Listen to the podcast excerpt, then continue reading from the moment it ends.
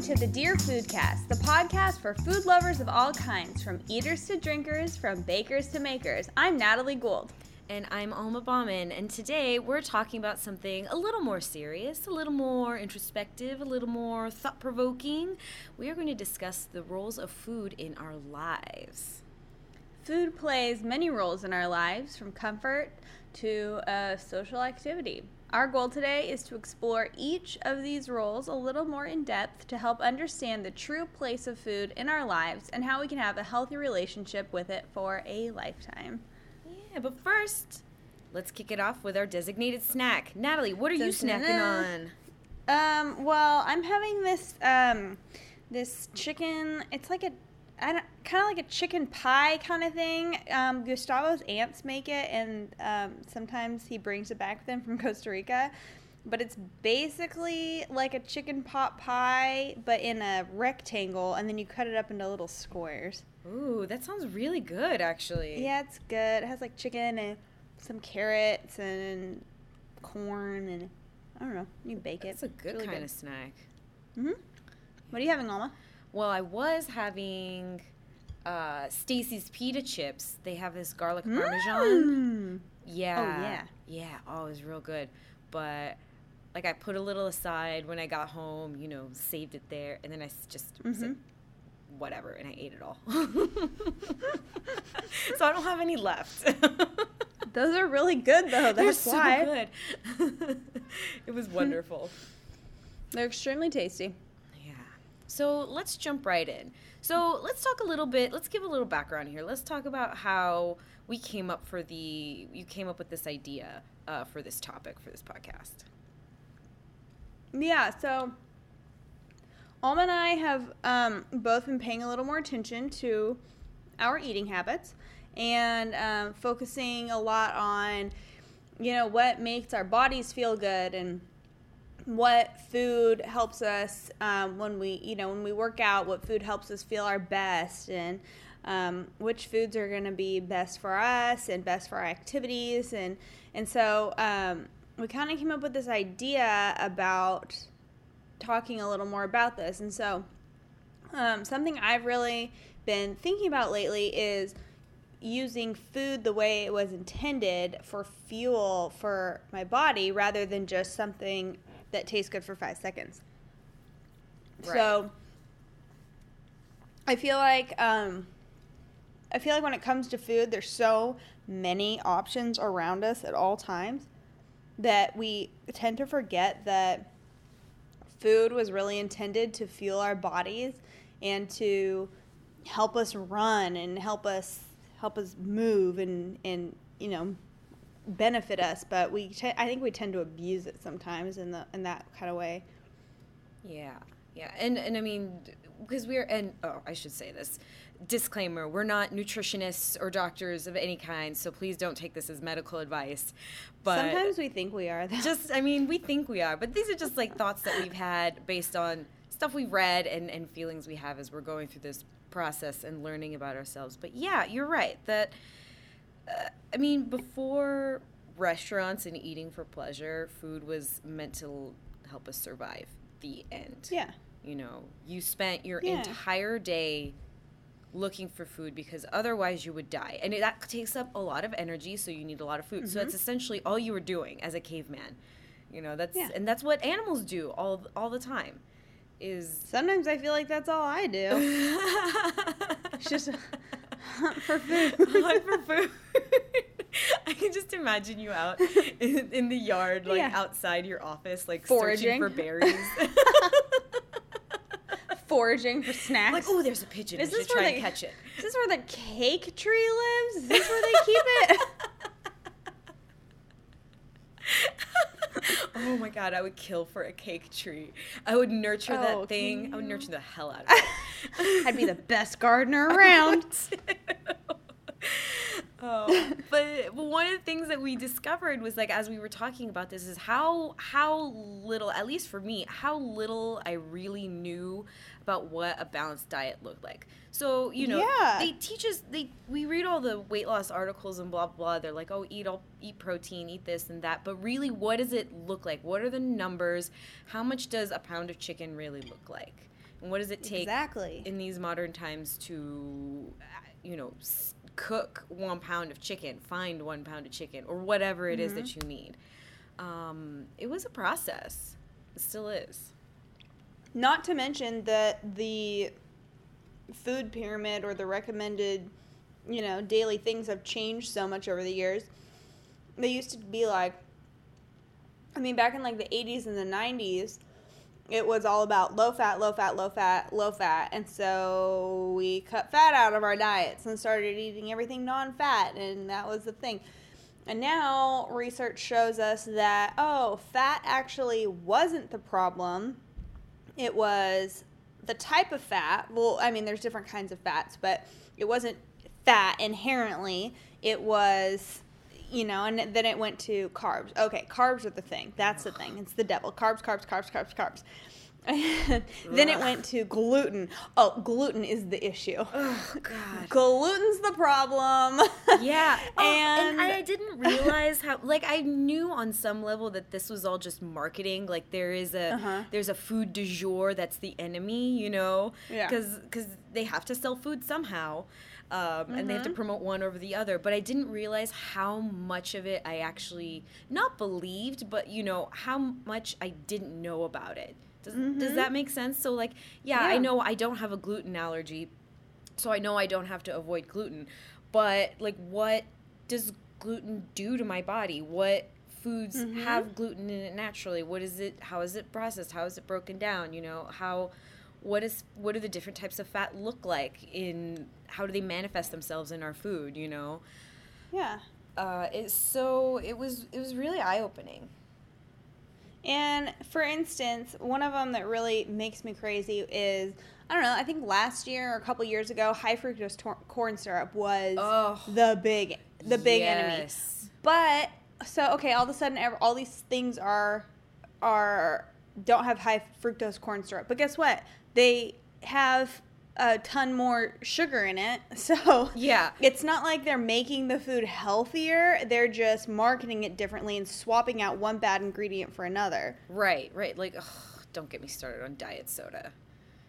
I know some people. I cannot handle diet I love some people love their diet soda, but like, really, yeah, it has no sugar in it. But Mhm. what is aspartame?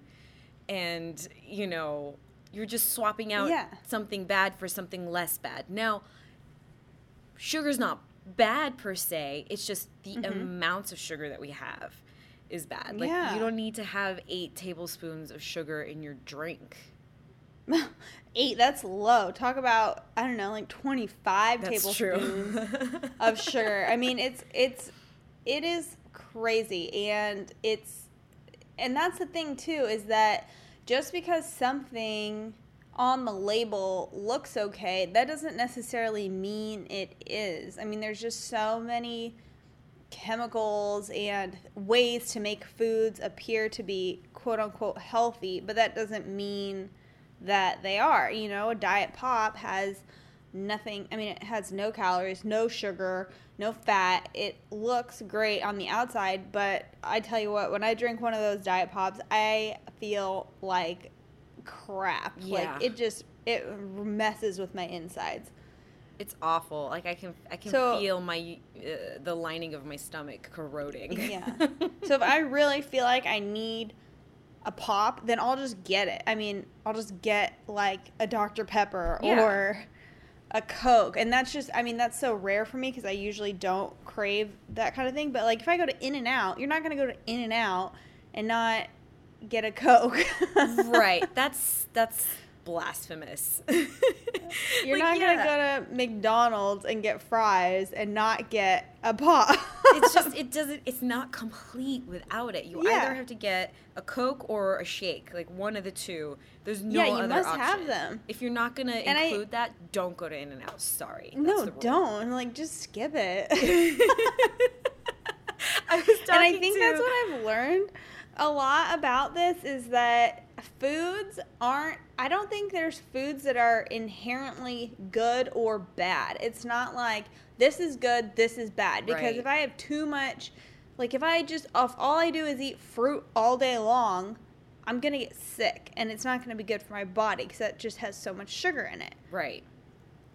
and the same goes for any other healthy snack. Hummus. I mean, the things that we consider healthy and good foods, you can't just eat, eat, eat, eat, eat, eat them because that's gonna be bad. And the same thing with the quote unquote bad foods, because just because you have it one time in a blue moon doesn't make it, you know, doesn't ruin your ruin you. Exactly. I mean, these foods are these foods are still out there for a reason. Like it's.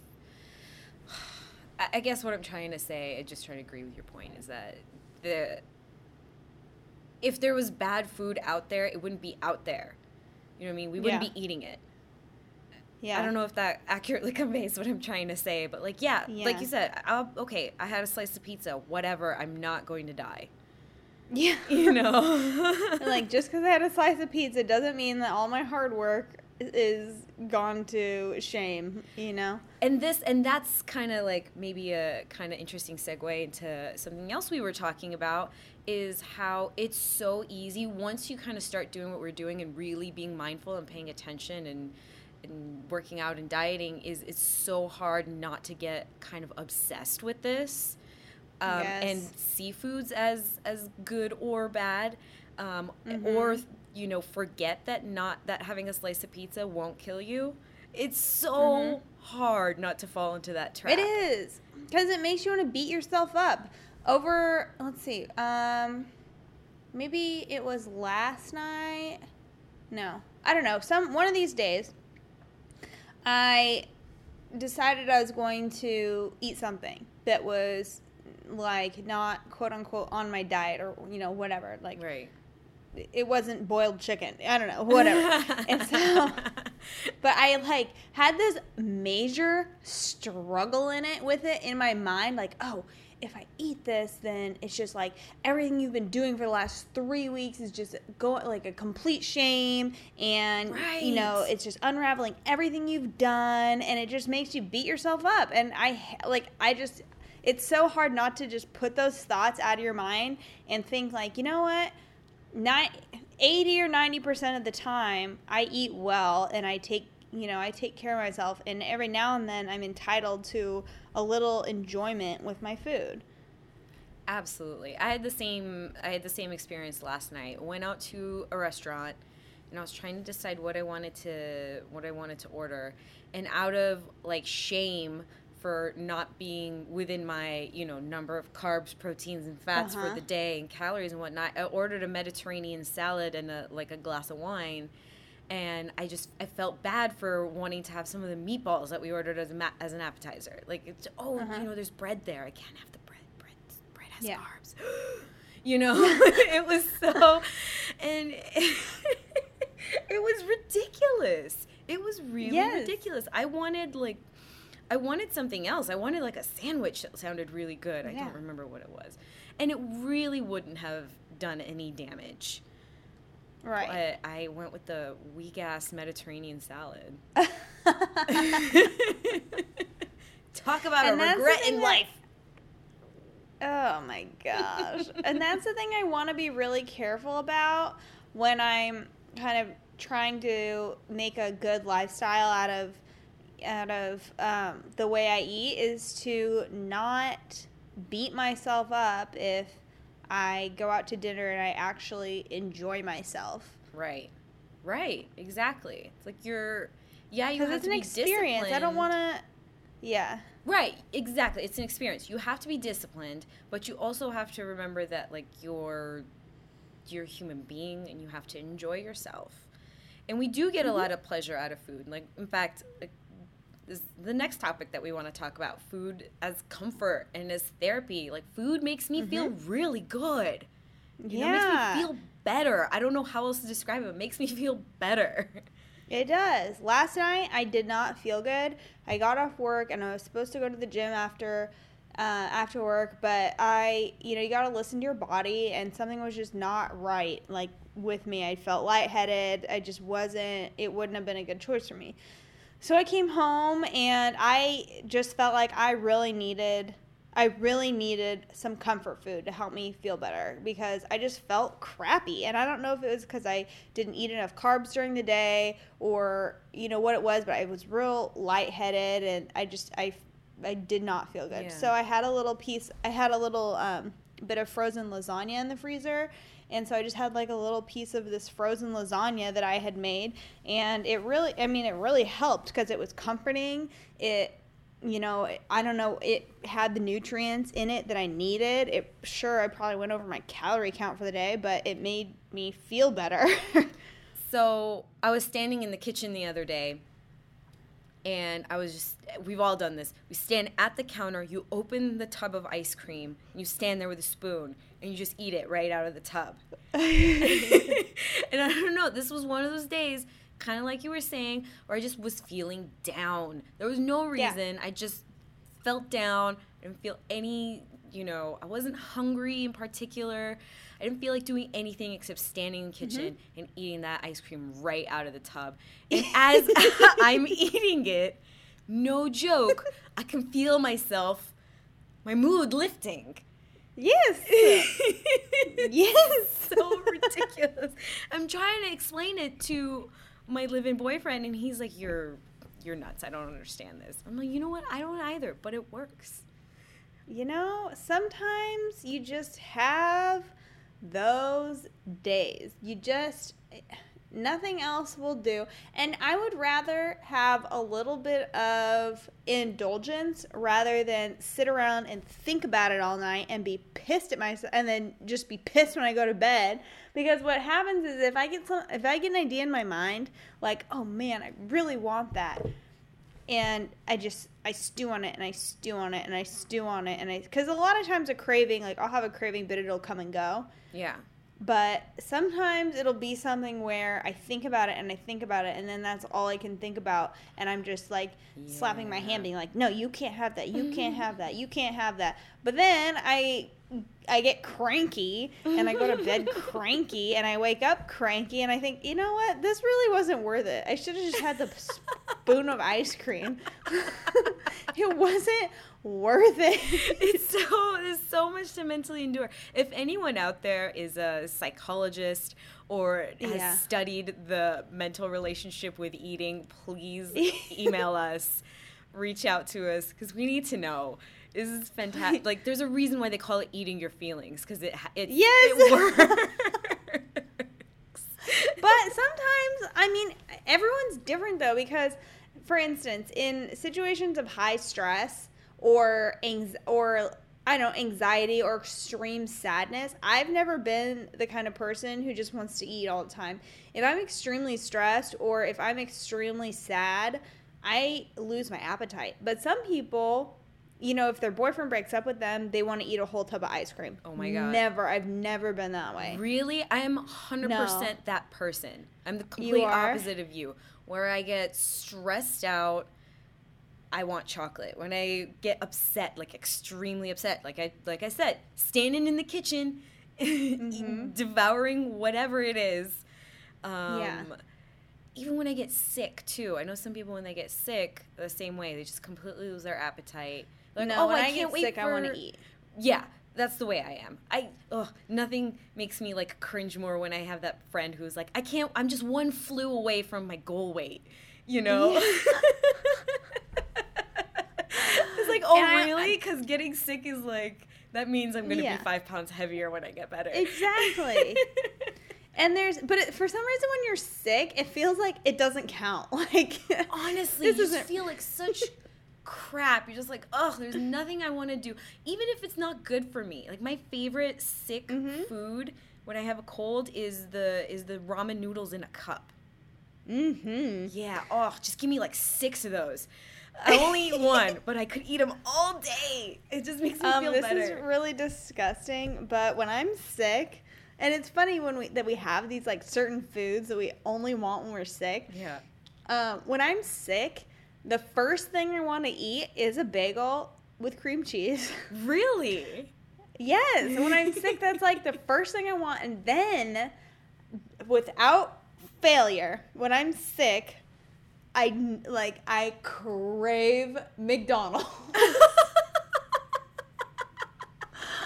I think it's because there was this one time I remember being a kid and I was really sick, and my mom took me to the doctor, Mm-hmm.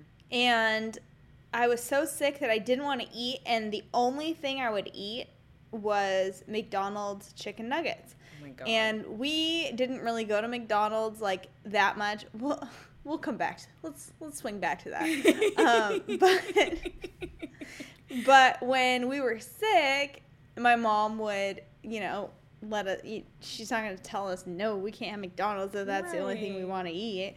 So I think it's I think it goes back to just being that moment as a kid when I was sick and that was like the comforting food for me. So now when I'm sick, I'll be like, uh, I really could go for some McDonald's, which absolutely does not nourish my body and help my body heal. You know, when you're sick, they always there's all these articles like when you're sick, you need to eat all these leafy greens and you need to eat all this fresh Ugh. food and fruits and vegetables, and that is literally the last thing I want to eat when I'm sick.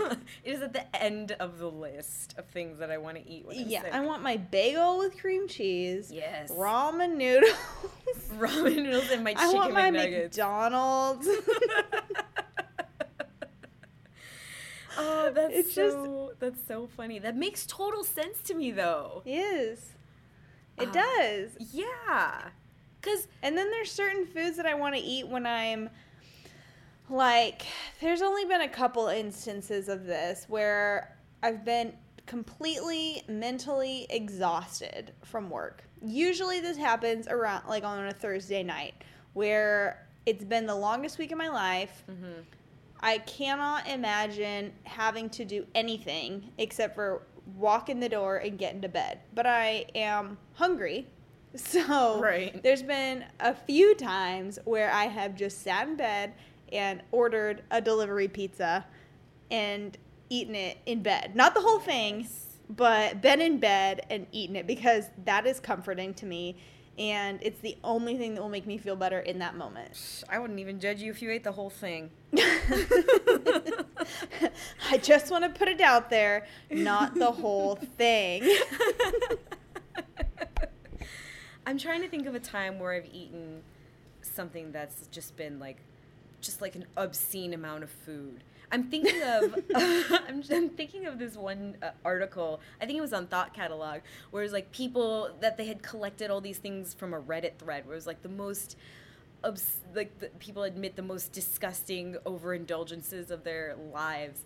And the one I'm thinking about is where this one person said that they baked an entire chocolate cake, had a slice, had another slice, ended up eating the entire cake, was so embarrassed that they did that. That's my they dream. Baked another one, and then had another slice. You know what? That reminds me of the Sex in the City episode where Miranda she bakes a cake. Like she she breaks up with Steve or something, and she goes down to the bakery and she wants to buy a cake, and the cake is seventy dollars. She's like, I'm not gonna pay seventy United States dollars. So she goes home and bakes a cake from a mix. So she bakes it, and it's sitting on her counter, and she has a piece of it, and then leaves the room and then comes back has another piece and then leaves the room and then comes back and she's gotten like halfway through the cake. Finally she's so sick of it that she throws it in the trash. A couple minutes later she comes back kind of like picks it out of the trash. Yeah! Because it's sitting on top and that She's like, I could still, I could still eat that. I could still eat Alma that. and I, yes. Alma and I, every time when we lived in Kansas, we would go to the grocery store and we would always have this, I don't know, fantasy about buying one of the cakes that's in the discount section, like the bakery cakes, Oh, and then just eating the whole thing. we sort of actually played that fantasy out when I was visiting you in Dallas a couple weekends ago. It was Yeah. the morning of Val- it was the morning. It was like the weekend of Valentine's Day. It was like Monday morning, and we just Uh-huh, sat uh-huh. there, turned The Bachelor on, and we Yes. ate this chocolate cake straight out of the package that it came in. hey, we worked on that for a few days. Dude, we we did pretty well. We did a lot of work on Yeah. that. And I would like to say that after you left, there was still cake left in the pan, but I threw it out and I did not eat it. Good for you, but I'm also heartbroken because that cake was delicious. That cake was delicious. You know, I've never been someone who I I can't force myself to eat past the point of being full. I just can't do it. That's No, my I problem. can't. Really? Yeah, I totally it kind I get problem. uncomfortable. I mean, psh, lucky you, because that's that's been that's been one of my greatest challenges on this trying to be uh, on this. Um, I don't want to call it a diet, but this, you know, Lifestyle lifestyle change. change. Sounds like menopause. Uh, is portion control. Yeah. When I was a kid, I don't know why I developed this habit of just, for some reason, the first time I had like refined sugar, I just was hooked and I would sneak it all the time and I would have candy in my room and I would just eat it. I'm really surprised I don't have diabetes. Honestly, like I eat so much candy and sugar. candy. was I used to eat just straight up sugar cubes. I used to just eat the sugar cube. dude that's that's hardcore i mean it's not like hiding warheads in your room but still. and i was so dumb about it too because remember how they came in like the one package and then they were individually wrapped? Mm-hmm. I would just eat them, you know, as ti as the day would go on, like like it was normal, and I'd throw them in the trash, thinking that because I was hiding them in the room, my mom wouldn't know. Yeah, but I'm a kid, and she freaking empties my trash, so of course she's gonna see the million wrappers. Blame it on Yashar. it was the little brother's fault. you did it. Yeah, you know, but I, don't know why. I feel like, but here's how it is with me. I don't really like. I don't eat a large amount of food. Like if you put a whole pizza in front of me, I know that I'm not gonna eat it. I I don't know if that's called self control or if it's just called. I get bored with it after a couple pieces of it and I'm done with Mm. it. But every time I eat, it feels like the first time I've ever eaten ever. Because I eat so fast. Oh my goodness. like when someone puts food down in front of me, I treat it like I have never had a meal in my life. But I don't always eat the whole thing. For you know, if like I said, when they put a pizza down in front of me, I'm not gonna eat that whole thing. There's just no way. I'll get full. Like I think I'm, I start to get full around four slices, and like really, I'm good. I'm good for two. I'm good who for needs two. right? Who needs four slices of pizza? Not me. Well, it tastes so good. It does taste so good. And you know what? That's one thing I do kind of notice about why I think I tend to overeat is that these, especially with these delicious foods, there's this like taste that I want. For lack of a better word, there's this mouth Yeah. feel that I really Yeah, like yeah. and I enjoy. Like there have been times where I'm like still eating ice cream. I'm like, I don't think I want anymore. But what I want is that like taste in my mouth. Uh huh. And unfortunately, that results in more eating. so Well, and portion control is really hard too because by portion control standards, we all overeat because you don't realize it. I mean, you just don't realize it. Four ounces of chicken or six ounces of chicken is not that much chicken. Right. It's right. so easy to just eat to overeat, and you don't even know that you're doing because it doesn't feel like you're overeating. Right, exactly. And because I think um, it, it's so skewed when we go out to a restaurant, friggin' restaurants like Claim Jumper and the other ones who are known Oh for my their gosh, enormous Jumper, portions. Cheesecake Factory. Che- oh, Cheesecake Factory. Like, in reality, I would be so happy to have a fourth of a slice of cheesecake from the Cheesecake Yeah. Factory. Half a burger that they bring you. I think Yes. n- in regular existence, that's probably fine. But Uh huh. isn't there wasn't there some study done that determined that like we're kind of programmed to try to clean our plates and that's why we overeat? Am I making that up? I think it's no. I think it's because um, our bodies. I don't know if if it's because they haven't evolved past this or what, but our bodies have this like survival instinct that we feel like we need to eat all the food because we don't know where our next meal is coming from, even though we do know where our you know like we we can pretty much be assured that we're gonna be able to eat whatever we want to eat, but our bodies because of our you know our our ancestors and all that feel like they need to eat all the things because they don't know how, how they're going to get their next meal and that's That probably why sense. i scarf my food down because so, because you can't eat, are you one of those people who can't eat when they're um, not hungry? Um, I don't. Yeah, I mean, if I'm not hungry, then I have no interest in eating. But Really? sometimes my mind will make me think I'm hungry when I'm really not, and I just want like a little snack. Like today, I was sitting at my desk, and I had a big lunch, but like a few hours after that. I started to like get a little I don't know if it was just boredom or I was working on the same thing for several hours and I felt like I could use a little snack. So in my desk I have this little bag of those little um, from Trader Joe's are those little like corn puff things. They're Uh-huh. like those like pirates booty. And I just had like if I just have like four of those, that's fine. Or like five of those. And it just is like something to do. I get, I don't I don't know. But no, I can't have a meal when I'm not hungry. Interesting. Yeah. It Are just you- it hurts it like hurts my body. Huh. It does not make me feel good. I can definitely But- have more than just like a snack. Maybe not a full meal, but yeah. I like to just constantly be snacking a little bit Yeah. cuz eating's fun. it is fun, isn't it? Like I've kind of I've come to terms that my snacks now have to involve like nuts and yogurts Uh-huh. and cheeses, and now that I've kind of reached like come to peace with that, Mm-hmm. um, I look forward to having like a tablespoon of almonds. yeah. You know, like just that that My- motion. My 21 almonds that Yeah. I counted out. My 16 grapes. Exactly how many calories. I know exactly how much fat is in it, how much protein. Yes. Oh, My God. favorite snack right now is um, a cup of grapes, which is 16, and then these little and then little cheese cubes. You can have six of them in one serving, Nice. and um, you just eat your like your little grapes and your little cheese, and it feels fancy. I like that. That sounds really good, actually. Yeah. That's excellent.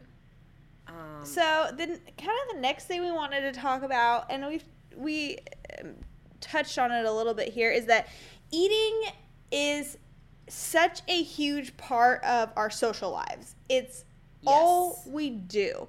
When Yes. your coworkers want to go out, what do you do? You go to happy hour. When you want to go out with your boyfriend, what do you do? You go eat. I mean, especially in cities like Dallas and Chicago where there's so many restaurants, Oh it is the activity. yeah, and and there's no there's no activity that you can do, more or less no activity that you can do that doesn't involve food or drink in some capacity. Like yeah, Yeah. you can you want to go out dancing, but you're going to go that implies you're going to have a drink. Yeah, You or know. bowling. If I Yeah. go bowling, I'm gonna have a hot dog. Uh, yeah, like that goes without or question. fries, you know? Yeah. You're just going to. You're going to. My and my friend like um actually just put up a Facebook status and she was like she's like I really need to see some friends but I don't want to go out eating or drinking. And Yeah, and I do you found myself right, I was laughing so hard at first because I was like that's not possible. No. I can't think of any activity. I mean, well, even going to a movie. I want popcorn. Yeah, exactly. Even if you're having friends over, I've been trying to have friends over more so that, you know, I'm not tempted when I go out to Yeah, overindulge. But even when your friends come over, you're usually they're like, "What can I bring? Yes. Wine, Like there's gonna be crackers, wine, something, snacks. Yeah. carrots and hummus. Even carrots and hummus can be too much. Because what are you gonna do? Like your friends are gonna come over, and then what? You just sit and look at each other and talk to each no, other. No one you does need that. the activity. The activity is the wine. exactly. Even game night. Like we sometimes our friends, our group of friends, we like to have a game night. But for game night, it's also like dinner. You know, you have we have dinner, and so um, the first person who did it, she roasted like a chicken, and we had appetizers and this and that, and then I hosted it, and I made um, lasagna and garlic bread and salad, and then the next person hosted, and she had like wings, you know, and it just it's become this thing where it's like game night, but it's also dinner. And you know, of course, we have wine and we have Yeah. all the things, and and then all all of a sudden it turns into a drinking game, and they're shot. you know, just like it spirals out of control. who wants to play games without alcohol? Nobody.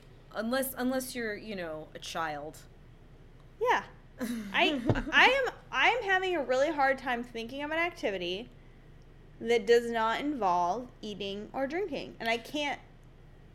Yeah. Seriously, send us your suggestions because if you have ideas, I really want to know. And I'm not thinking, and I don't want to include activities um, that, you know, like we talked about bowling and movies where food is the option. Like you're, Yeah. uh, you know, I'm look, I'm thinking, I want to hear something, a legit activity that you go do with people that's social that does not involve eating or drinking in any way, shape, or form. And Maybe like um um oh what about um um disc golf? But even then, don't people who disc golf drink beer? Like they bring all I the guess. Budweisers. Yeah. Golf? Like if you play a round of golf, you're on the golf course, but That's then you true. usually have lunch afterwards. You go to the club afterward.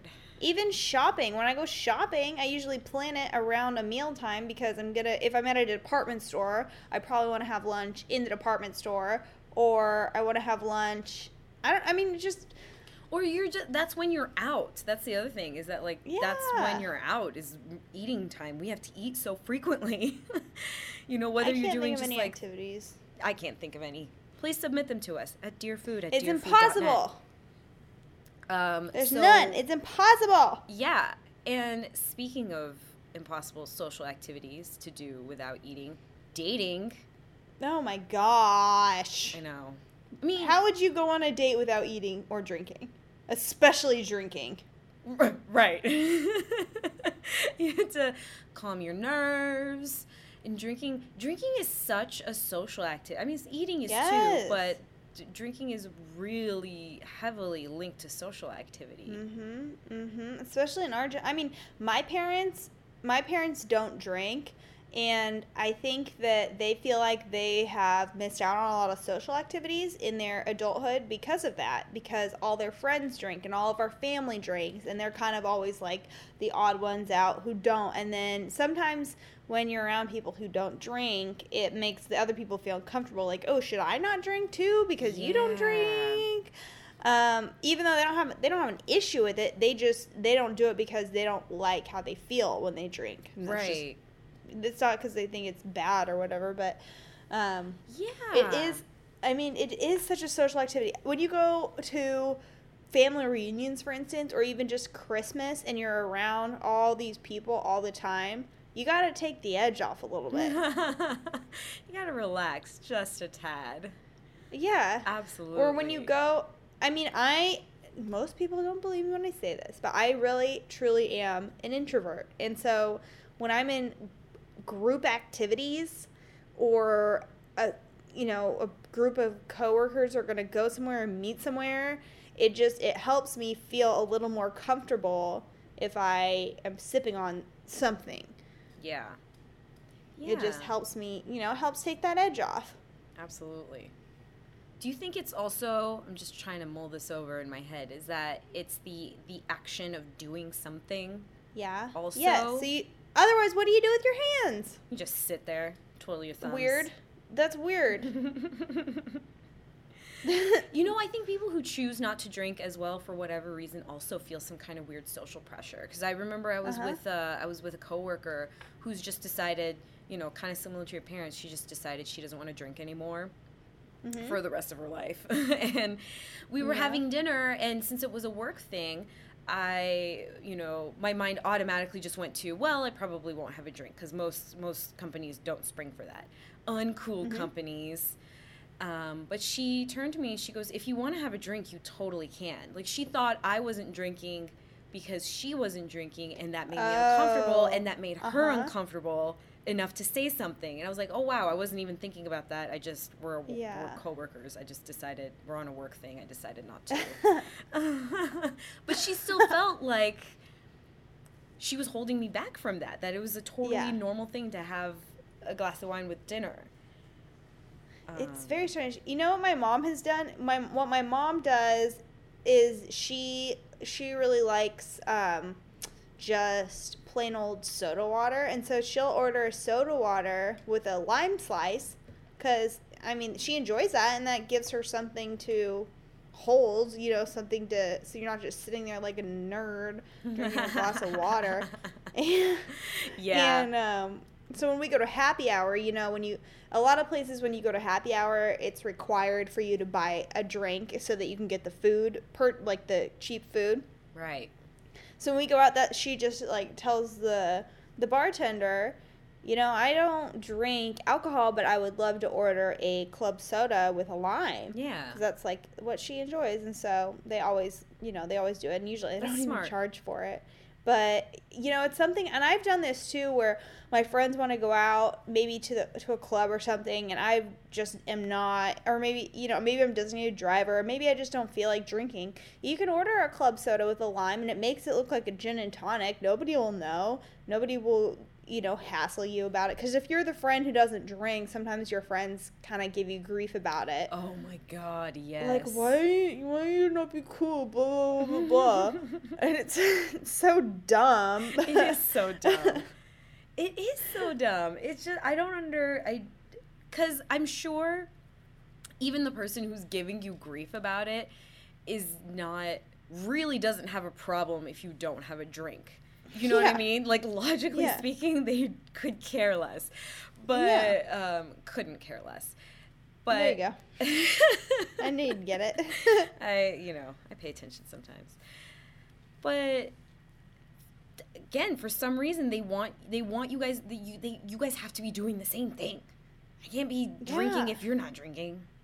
Exactly. Well, I'll you can fries order if you club soda with a lime, and no one will know. No Yeah. one will know. That's a good secret. That's a good secret. and Or- then you won't wake up feeling like crap the next day.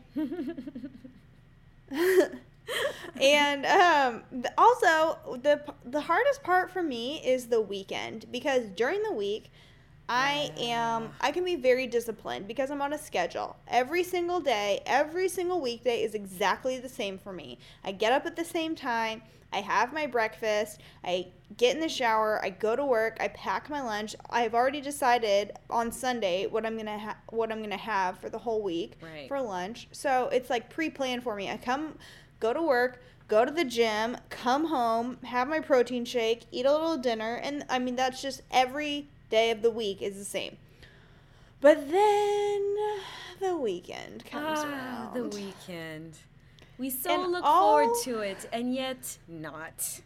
All I want on the weekend is all the pancakes all the time. and I just I just want to go out to eat. yeah. every single i mean friday like friday night the la- I, I don't want to i do on fridays i go to the gym before work because i know after work i don't want to yeah. and um so friday night comes around and i don't want to i don't want to eat my stupid like healthy dinner? No i want to go out to dinner want to enjoy myself and then i want to wake up the next day on saturday and i want to go to brunch and then Oh, later in the day i want to eat something else and then at that night i want to like go out and then on sunday i want to go to brunch. It's just the worst. It's so hard. And I mean, if you're just joining us, if you're a first time listener to the Dear Food Cast, please be informed that brunching is our favorite activity. it's our favorite activity So, the negative side, maybe the most difficult part of this journey that we're on, is reeling in the brunch. And it's and so. i don't want to I don't want to either. So, I mean, I reconciled it by choosing one day of the two to have brunch, which But then what do you do on the other day? What do you do me. on the other day? Just sit around I don't and know. Pick your nose? Exactly. I sit around have boiled chicken again. Like just No, I not- don't want that. No one wants that. No one wants that. Like there's no other thing that you're supposed to do. So last weekend, last weekend was so fun for me because we I got a Groupon, and I went to this uh, uh, this restaurant called the Southern. Oh, it's so uh, good. yeah, you can see my review of my experience on our blog at dearfood.net. And it was just such a fun day. Like we we just have the best Bloody Marys. ugh, we just ate, we drank, we kept drinking, and we just kind of kept it going for the whole day. It was really fun. And if I was on a, you know, if I was trying to stick to salads and, and proteins, never would have had that. Yeah. It would have been distinctly unfun. So, are you in the end? Were you glad that you made that choice? I was so happy. Like, yeah, I still felt a little bad because I was like, Yeah. I, I spent an entire day doing the complete opposite of everything that Yeah. we've been trying to do and accomplish. But I had such a great time. It was so worth it. Yeah, I mean, those are the kinds of things I want to do, and I want to do them all weekend long. All weekend long. I don't like to eat healthy on the weekend. It's not fun. I feel like I have to eat healthy all week, and then when the weekend comes, I don't want to. It's a whole, I mean, you have to let loose. You don't go to work on the weekends, so why would you work on your food on the weekends? Yeah, and usually the weekends are, are my rest days from my workouts, and I feel like on the days I don't work out means that those are the days of my that I don't have to eat good either. And I that's should the start thinking issue. about it that way because I'm I'm like, well, as long as I get a workout in, I can I can eat some eat some bad food. oh, really? I think about it totally opposite.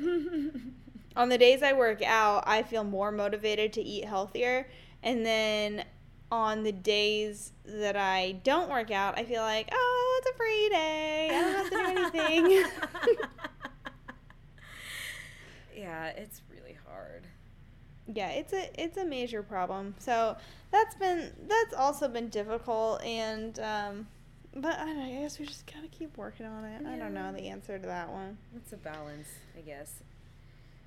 Um, but moving on to our next topic is uh, food as a legacy Mhm. Mhm. and families that cook. And this one's a little this one's a little meta, you could say. super meta. It's kind of one of those discussions where you're like, you try your entire life not to become your mom, and then all of a sudden you Yes. realize you've become your mom.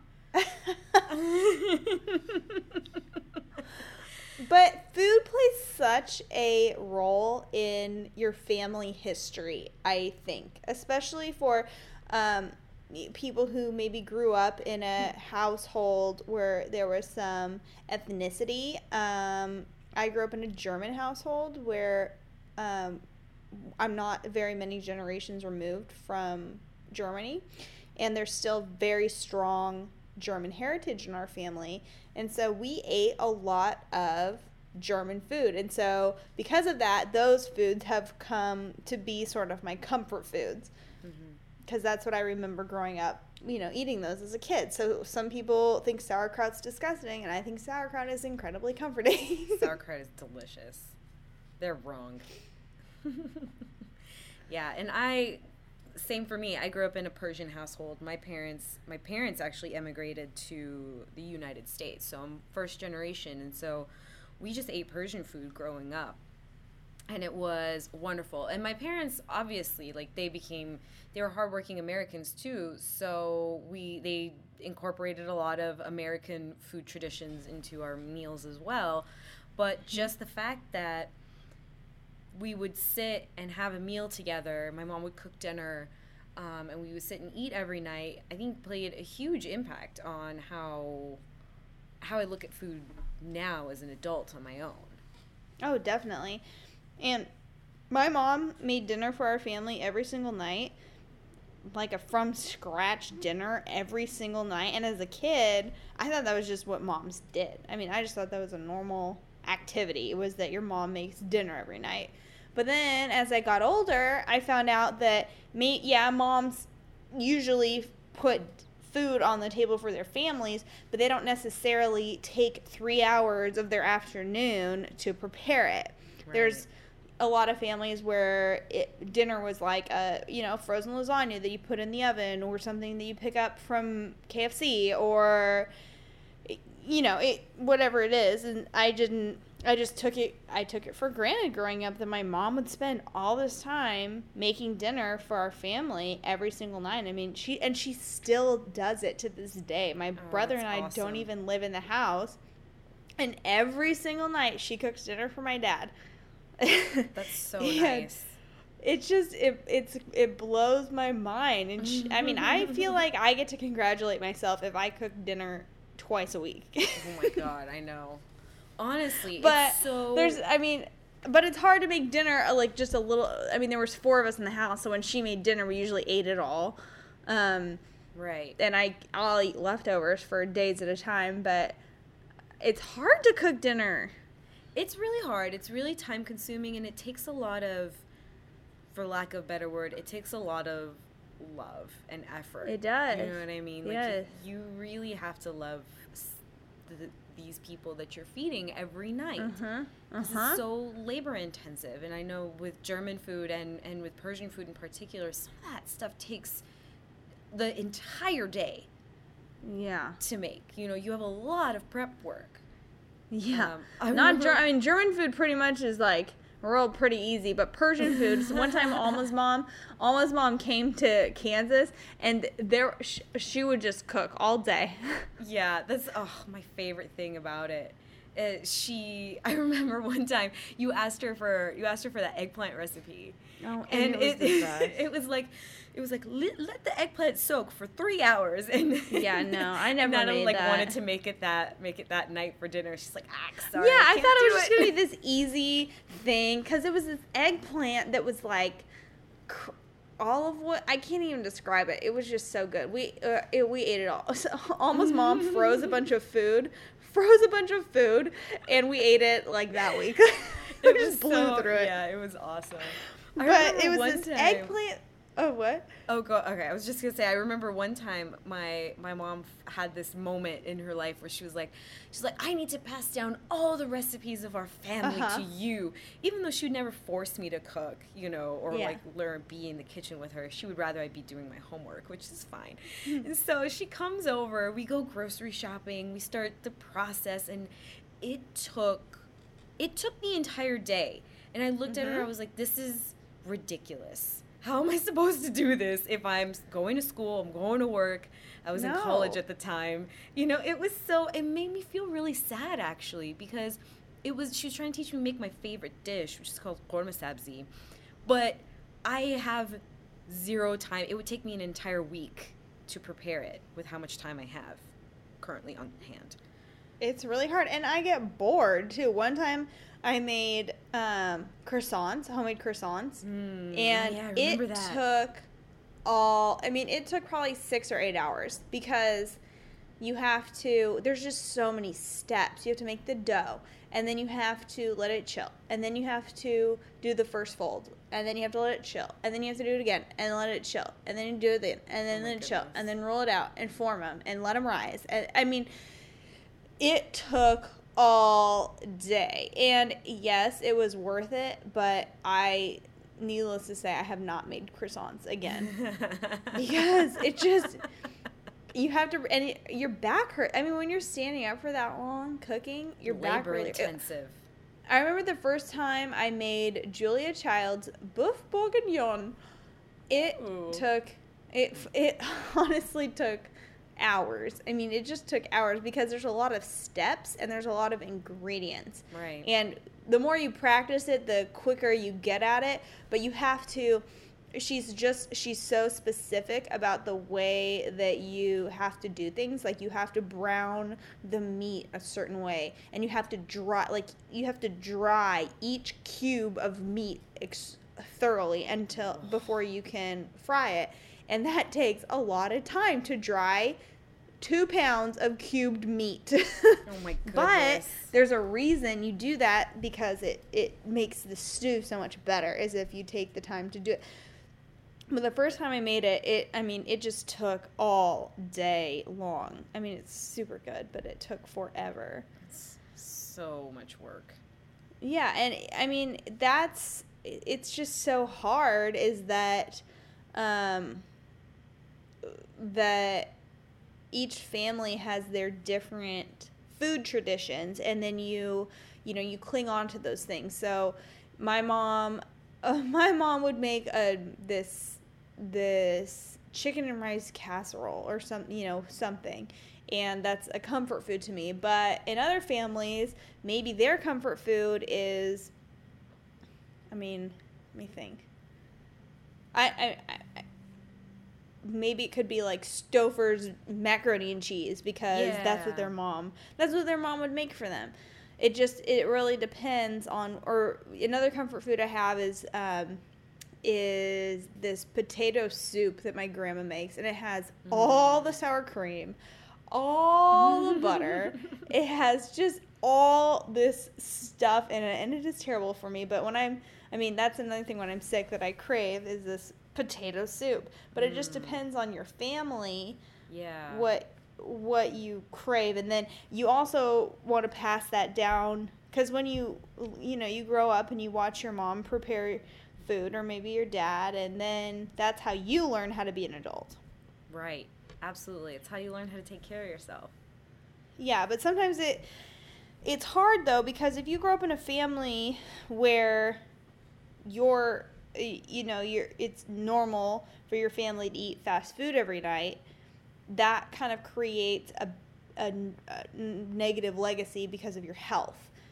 Totally. I mean, because years of fast food every day it's really it's really hard. And, and i i feel for those uh, parents who kind of either have to do that or you know for some you know maybe don't know any better. Like so Mhm. i mean we went to fast food joints a lot too.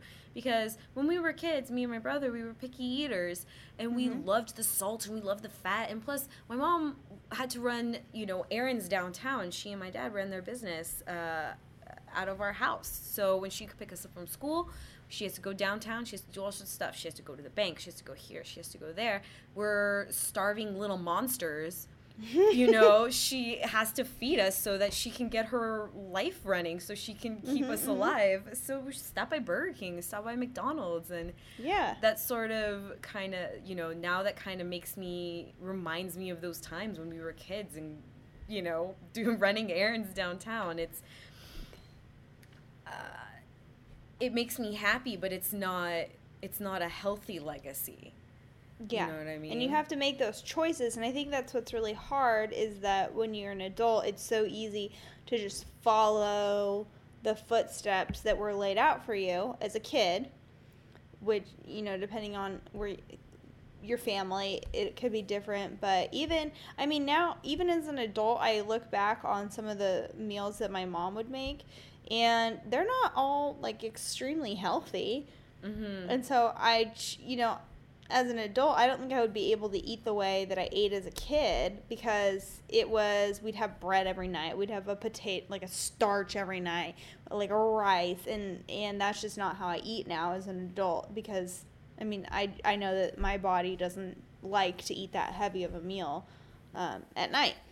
So even that, I mean, it doesn't it doesn't just necessarily mean fast food is the bad thing or the bad legacy or whatever. It could be it could be really anything, but Right. it's really hard to try to learn it. that. It just goes back to realizing that we really no one has ever really taught us how to take care of our bodies with food or how to eat or what's good for us at what time of day because the different things are better for you at different times of the day. right yeah absolutely which Um, uh, but- go ahead No, you go ahead. Okay, I was gonna say so like, but like yeah. Speaking of parents and their legacies, it's rant time. And I want Rant to time. want to rant about people who take their kids to expensive restaurants. It's like, yeah, I get it. This is okay, this is how I feel. This is what I imagine is happening in every single four person family who's Tell at feelings. A restaurant that's like three dollar signs.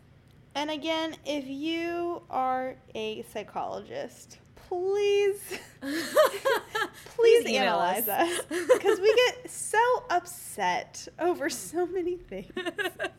Please send us some anger management courses. but, you know you're sitting at a you're you're sitting at a really nice restaurant with Mhm, other mhm. adults who want to eat at a really nice restaurant and all of a sudden there's two really rowdy children over there and this is the Yes. instantly the scenario that i'm seeing. I'm seeing that mom and dad are of- obviously super busy overworked have very little time to do anything let alone leave the house. So when they have to leave the house and they want to do something nice for themselves to make themselves feel better they want to go to a nice restaurant. But they have to bring their two and four year old in tow because you know, so basically they're trying to have date night with the kids, Mm-mm. and I don't want any part of that. no, it makes it so hard for the other diners because these kids are not going to behave. You just know they're not. yeah, and it's They're not not, gonna behave. Right. And we don't. No one expects your children to behave. So take them to a place where they can misbehave. Yeah. You know, that's what the I- freaking play place is for. Yeah. You know, you can have your romantic chicken McNugget, share your dips, share the fries like the lady in the tramp do with the spaghetti, uh-huh. while the kids are tiring themselves out in the ball pit. It's just really, really hard. And then the parents get embarrassed. And then they're trying to discipline their kid in the nice restaurant without making a scene. And the kid doesn't give a crap and he's making a scene. It's either that or I've seen it where the parents, when families go out to eat, the parents will just hand their kid the iPad and then they're Ugh. just distracted. Which is another thing that kind of bugs me too because I feel like those are important memories that they're missing out on Yeah. by just being sucked into the iPad. I mean, when I was a kid, we going out to eat was like a special activity Right. because we didn't do it very much. And um, you know, on Fridays we'd usually order in pizza or something, but going out to a restaurant was really special. My parents wanted it to be that way. They didn't want us to just get used to eating out all the time. Right. And so when we would go out to a restaurant, my brother and I would behave because we knew that we didn't get to do this very often, and that if we act up, then we're not going to get to do it again. And I mean, it worked, but it was really fun. And I was telling Alma earlier this week there was this place called um, that we went to a lot called Stuart Anderson's Black Angus, and it was they always my parents loved this place, and I did too. They had the best garlic bread. It was a steakhouse, but the thing was that they would always run these promotions or they would have coupons in the paper. So it would be like two two for 30 or something. And the meals were big enough that the four of us could share two of them which john gould loved this idea. But you got like salad. It was like a prefix dinner. So you got oh my god. salad and then we would order like a couple extra salads so everyone could have one. And then you got soup or something and then you would get your i think everyone got to share an appetizer and you got your main thing which was like a steak but they were big enough that you could share. And then you got this chocolate this like molten chocolate lava cake. Oh lord. And I just remember when they would run this special, we would get to go to Stuart Anderson's Black Angus. and one time, one usually it was around like Valentine's Day because I remember we would go for Valentine's Day Oh my gosh, or that's too cute. because Valentine's Day in the Gould household is like a family holiday, and um, or it would just I don't know. It would always have to be like a special activity. But oh man, when they ran the coupon, we sure went. you can expect the Goulds to show up at Stuart Anderson's. and you know what's funny is that oh, this is the best part. Two years ago, um, we were up in Seattle for an event that I had to be at, and the town we we weren't in Seattle proper, but we were a little outside. And the town we were in had a black Angus, and we went there. Oh my goodness. and so well, my dad was so excited because the one went out of business that we used to eat at. So my parents are all excited, like, oh yeah, Black Angus, we're so supposed to going.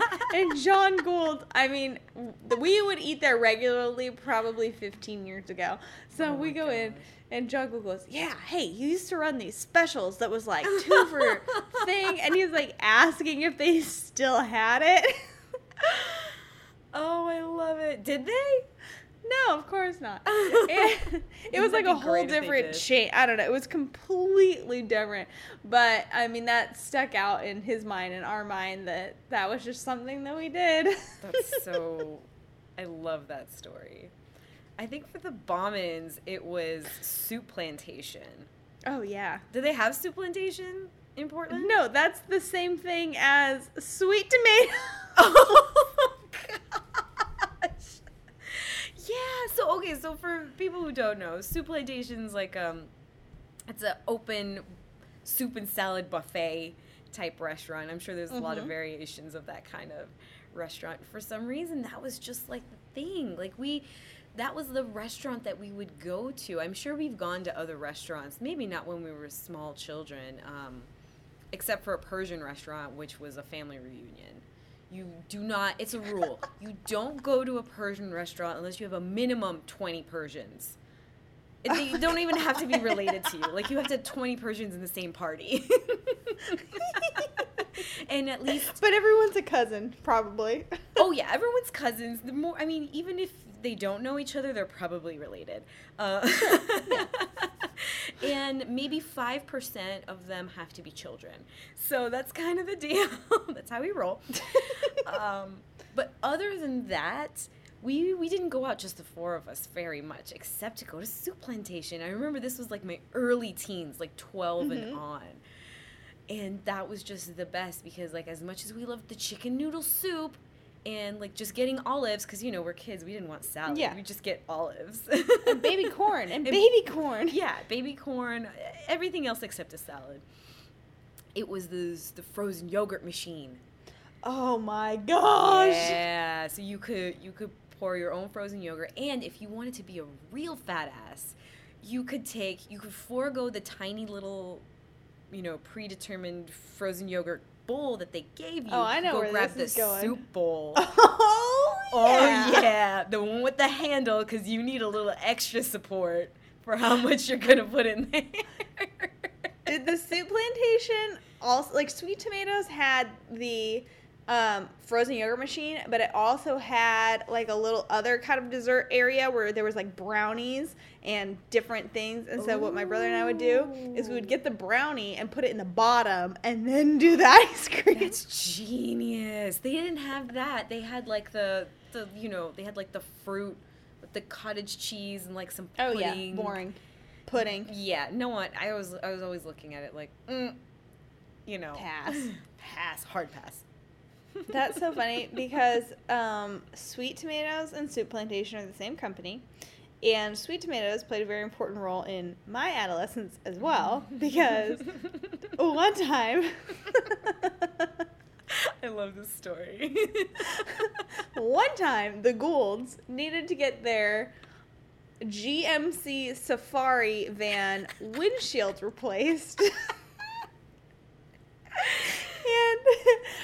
in the early 2000s, there was an advertisement running on the TV f- and radio for Empire Glass. And I, if I think hard enough, I could remember the, the jingle. oh my goodness. But the promotion that they ran was if you get your windshield replaced with Empire Glass, they will give your family a whole year, a full year of free meals at Sweet Tomatoes. how could Wow. they even afford that? There was restrictions, like you could only go so many times per month, blah blah blah. Oh, okay.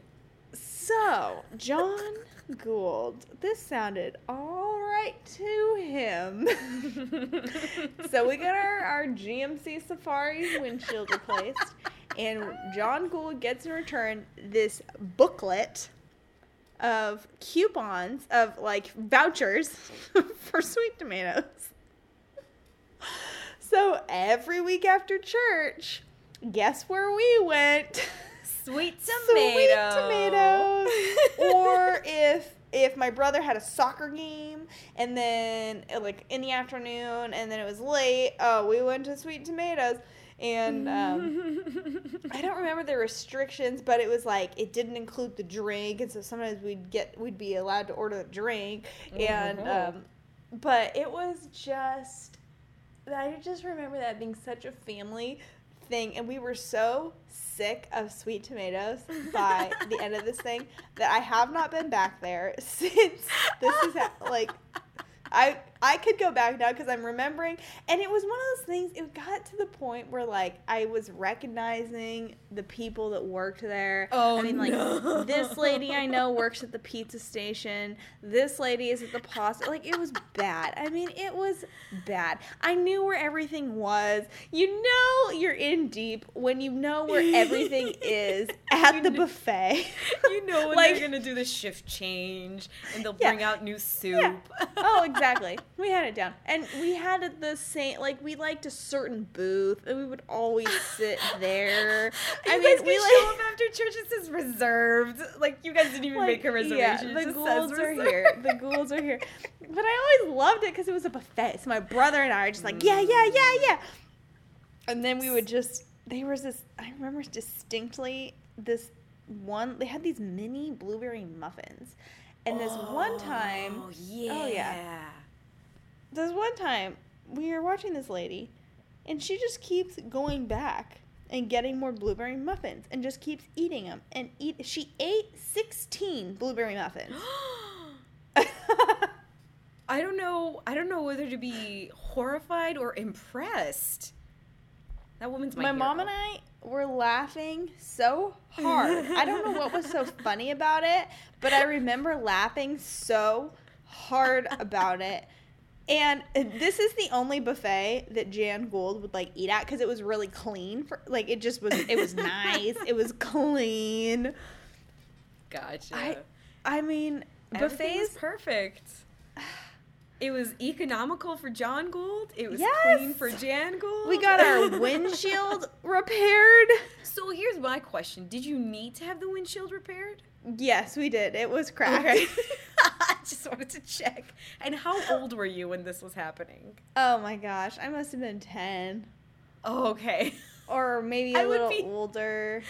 I was imagining, I was like, oh my gosh, if you were a teenager, like 16, you would be mortified. I might have been. No, I gotta think about this. Ah, maybe like twelve or fourteen. okay, now we're kind of kind of getting into a wider age range here. I don't really remember, but it was in that time area. That time early range. adolescence. yes, and buffets played a big role in my childhood because my grandma, Nana, loves herself a buffet. Loves Mm. it. She has a very different standard when it comes to buffets than Jan Gould does. And Hmm. so there was this buffet in our town, and I don't think it's there anymore. It was called the Hometown Buffet. Oh, In- I'm familiar with Hometown Buffet. They had the senior special, and so when Nana would babysit, oh my god, the senior special. when Nana would babysit all the cousins, and we were just little brats, mm-hmm. she would take like to get us to shut up, and we always were like picking at her carpet for some reason. I don't really understand. to get us to like leave her poor carpets alone. She took us to the hometown buffet. Oh my god. It was so nasty. Thinking back on it, I mean, at the time I thought it was awesome because I could mix all my pops and I could. yeah, everyone loved that. Like, there was "I'm in all this fried chicken. But I have this problem at buffets where I my eyes are always way bigger than my stomach, and so I would get all the Mm. food, and Nana would get so mad at me. Natalie, you can't eat all of that. yes. Oh, Oh I can just imagine your grandmother running around the hometown buffet with like 17 kids. I know it probably Oh, wasn't it- that many, but it I, was in bad, my mind, that's especially what it is. Especially me and my cousin Michael, we were always trying to get into trouble. We were always trying to get into trouble. And we would we would like ah, do stuff. Like Nana was just constantly yelling at the both of us. We were scheming all the time. oh, I love it. she would tell us in her car, like in her in Nana's car, we weren't allowed to roll down the windows for some reason, mm, but we always did just to kind of upset her.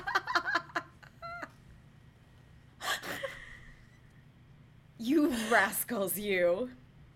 I know, but it's funny how we hold on to those memories, just like really dumb memories. Oh, I want to circle back. I need to circle back to my McDonald's. Um, Oh yeah, let's talk. Let's talk McDonald's. so Alma and I have a very warm place for McDonald's in our heart. We just makes us happy.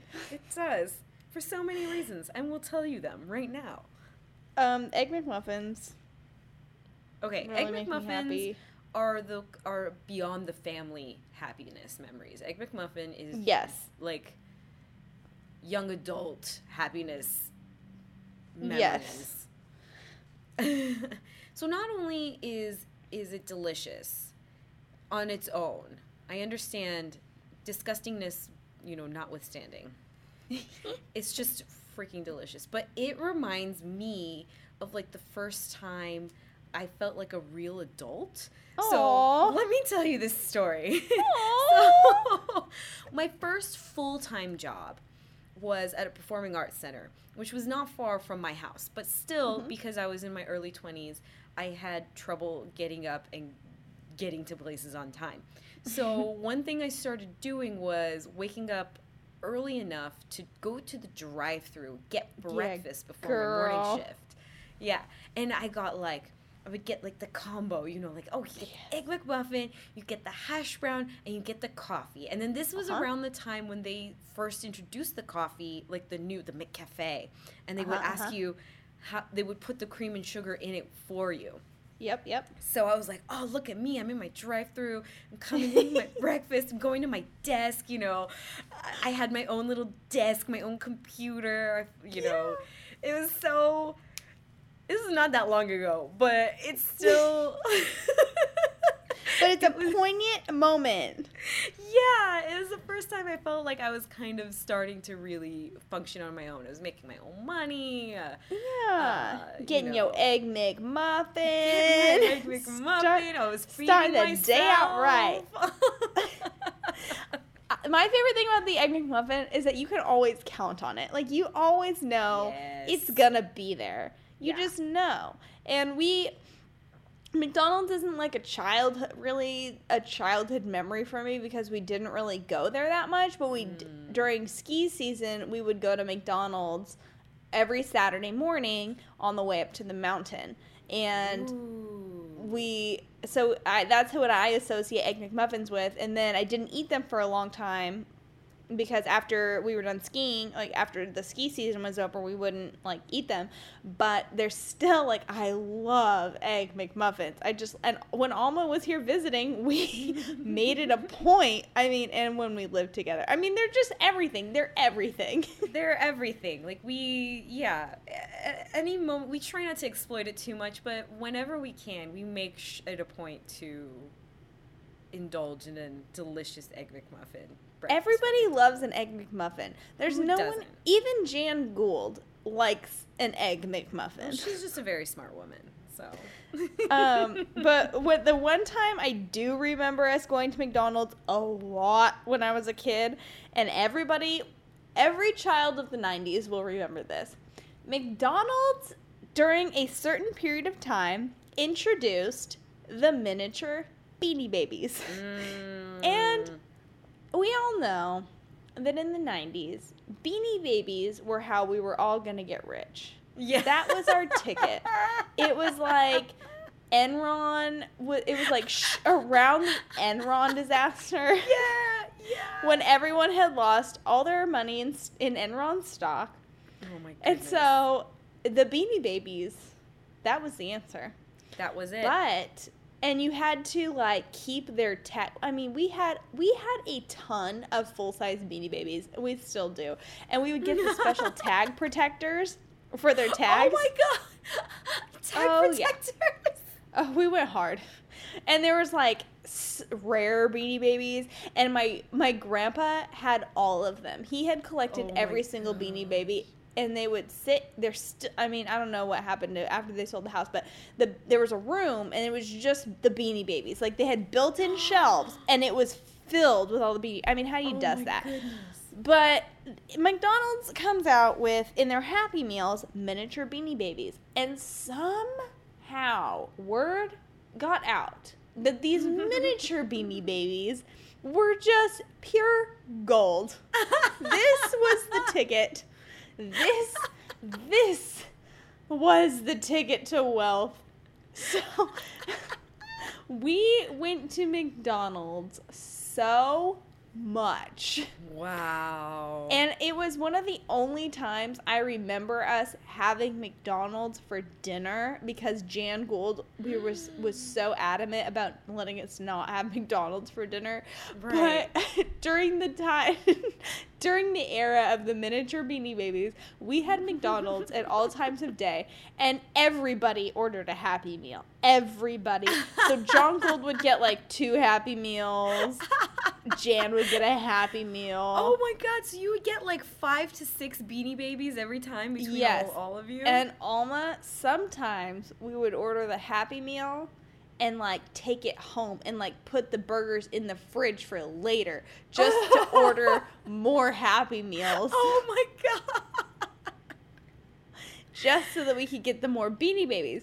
So eventually, I mean, these accumulated, okay? Oh my goodness. We- Yeah. Still have sacks, plural, Oh of goodness. miniature beanie babies You're somewhere in the house. No, I'm not. They, I I, remember, my mom would keep. they were. She would like put them in these gallon-sized Ziploc bags oh my and god. keep them like in her dress, one of her dresser drawers, like in her pajama drawer. I think is so where like she they would wouldn't keep be them. hit by the light and get Yes, it- that's exactly the reason.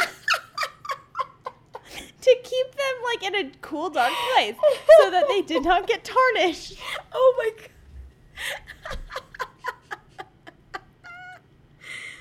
Please have Jan take a picture and send it to us so we can. Oh, post Oh, I'm gonna call her as soon as we're off of this, and I'm gonna ask her exactly where are the miniature beanie. I'm gonna tell her, to Mom. know." All I I just heard that all those miniature beanie babies, they're finally worth something. Get them out.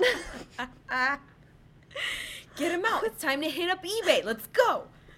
Let's cash them in. Gosh.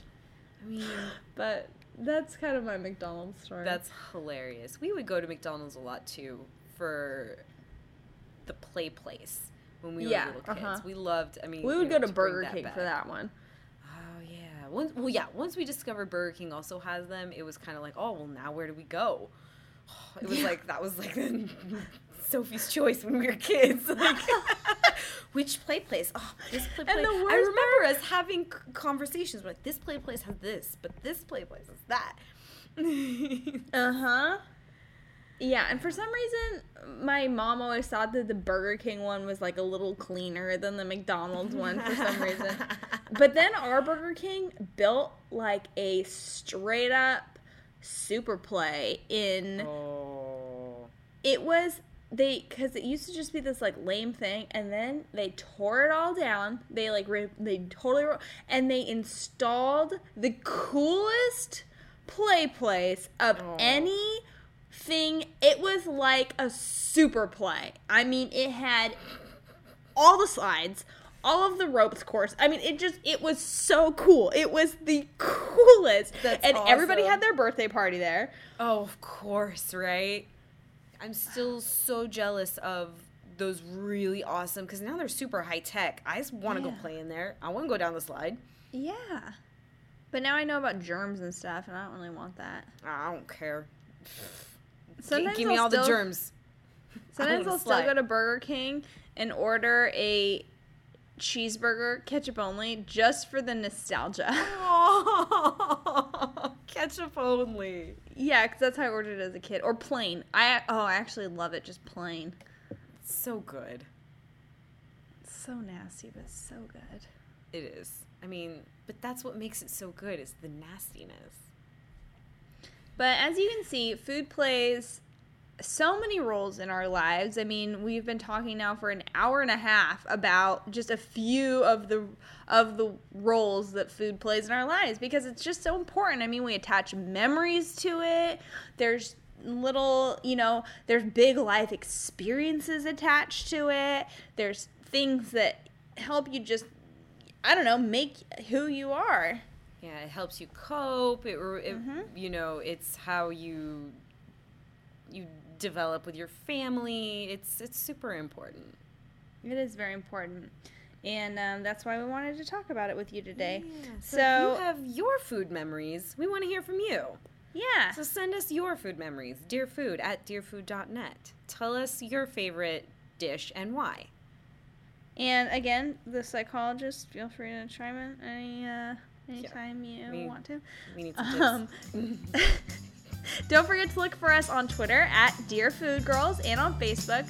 Subscribe to our podcast in iTunes and SoundCloud. And don't forget to rate and review. Our theme music is Three Keys and 82 Strings by Steve Combs. Bye. Bye bye.